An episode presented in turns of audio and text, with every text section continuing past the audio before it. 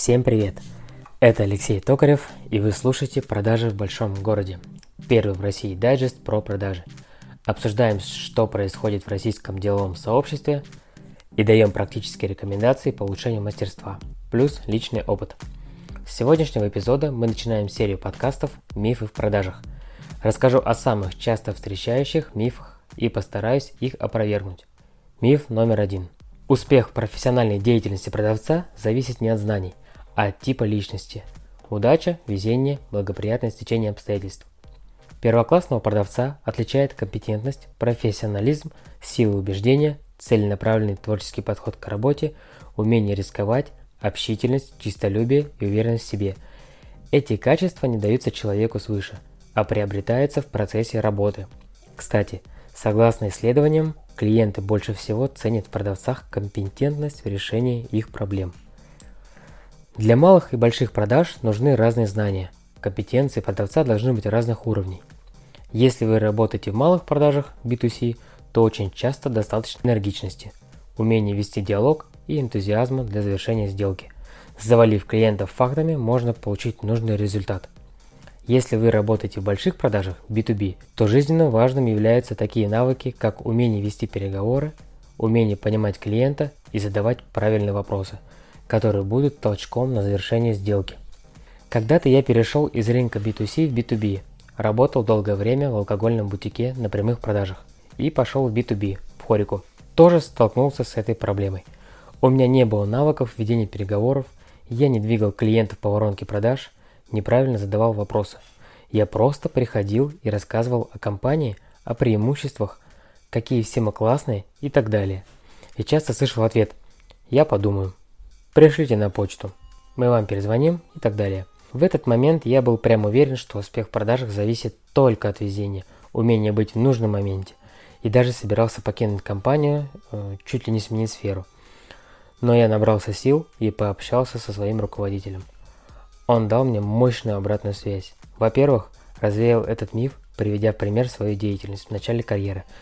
Что также все не получалось, с каждым визитом он делал какие-то выводы и с каждым разом заходил к клиенту в обновленной версии себя. Во-вторых, немного по-другому посоветовал мне вести себя на встречах, задавать вопросы, узнавать боли клиента, в чем нуждается, не стараться при первом же визите закрыть сделку. В итоге реально, с каждым визитом я становился сдержанней, задавал много вопросов, и открытых, и закрытых, научился тактике ведения переговоров, да и многим другим фишкам – Сейчас с уверенностью могу сказать, что успешные продавцы, которые в начале карьеры делятся с коллегами, спрашивают у руководителя обратную связь, как решить тот или иной кейс, именно стали теми, кем сейчас являются в продажах. Это никак не относится к удаче, благоприятным факторам, либо силе вселенной. Смотрите, наблюдайте, ходите на встречи с опытными коллегами, руководителями, берите обратную связь и все будет прекрасно. Миф номер два.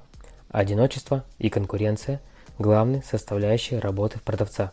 Многие продавцы в процессе становления себя как профессионального продавца начинают чувствовать, что они одинокие волки, которые звонят, бегают по встречам в поисках легкой добычи, а не найдя ее, протяжно воют на луну. Волки, которые будут бороться за свою добычу до последнего, а конкуренция держит напряжение, заставляет бежать еще быстрее и продавать еще больше – это больше похоже не на миф, а на переходный момент становления продавца как профессионала. Если продавец проходит его, это топ. Один человек не может знать всего. Все вокруг меняется с бешеной скоростью. Продукты и услуги усложняются, а иногда покупатели могут знать больше, чем продавцы. Если продавец работает один, он ограничен в знаниях. Ему сложнее поменять стратегию продаж. Я не раз видел, что маркетологи, бухгалтеры, юристы, программисты и все, кто создает продукт и помогает продавать, терпеть не могут продавцов. Продавцы наивно полагают, что именно они приносят 99% прибыли, а остальные нахлебники и иждивенцы. И это, конечно, незрелая и немудрая позиция, и она объясняется тем, что продавец живет в вакууме. Но это временный этап в молодых продавцах, которые точно уже уверены, что останутся в продажах, они используют это как временную перебежку. Это можно назвать этап молодости, переходный возраст. Не оставляйте продавцов одних в этот момент. Одинокие люди несчастны, и когда они мало взаимодействуют, ваш бизнес слабеет. Создавайте команды из людей, которые вместе доставляют ценность клиентам. Проводите совместные планерки, пусть продавцы дают фидбэк маркетингу, пробуют вместе разработать для канала какой-нибудь промо. В начале моей продаванской карьеры в B2B, после того, как я стал звездить в отделе, делал годовой прирост в 100%, мне часто забрасывали стажеров, а я тоже стал одиноким волком.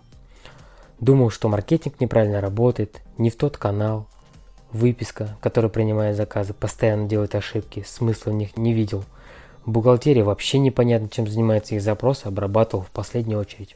Либо вообще игнорировал. Переводил на клиентов через почту. Казалось, что мне никто не нужен. Мне нужно только продавать. И также, когда кто-то бубнил из маркетологов, бухгалтеров, я тоже считал, что мы продавцы кормим и заносим 99% денег. Чего они сидят там выкаблучиваются? И вскоре меня спустил на землю мой руководитель отдела. Мы сели, поговорили, я ему рассказал про свою позицию, и он попросил меня представить компанию только с одним отделом продаж. Без бухгалтерии, без маркетинга, без всяких дополнительных отделов.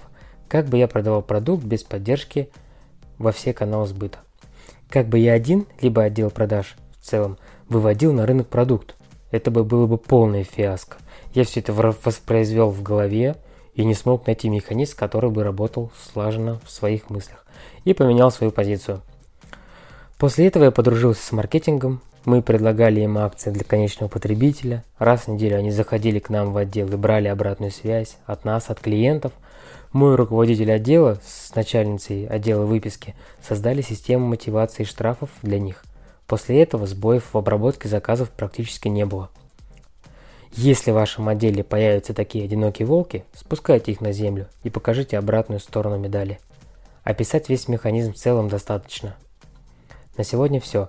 В следующем выпуске я расскажу еще про два интересных мифа в продажах. И также попытаюсь его развеять. Кстати, появилась идея на новый конкурс. Разбор кейсов. Вы пишите мне в личку в Телеграм, мою ссылку можно найти в описании канала «Продажи в большом городе», про свои неудачи в продажах, где вы провалились на каком этапе, либо просто с вами не идут на контакт. Мы обсудим все детали, где, что и кто упустил в процессе. Дам рекомендации, что нужно было сделать. И эту историю плюс решение расскажу в одном из выпусков подкаста. Если желающих будет много, создадим специальную рубрику на еженедельной основе. И тому человеку, чей кейс мы будем разбирать, я отправлю книгу, имеющую связь с продажами. Подписывайтесь на мой телеграм-канал, ссылка в описании. Делитесь подкастом с коллегами, подчиненными и руководителями. С вами был Алексей Токарев. Я очень благодарен вам за то, что вы слушаете меня. До новых встреч. Да пребудут с вами продажи.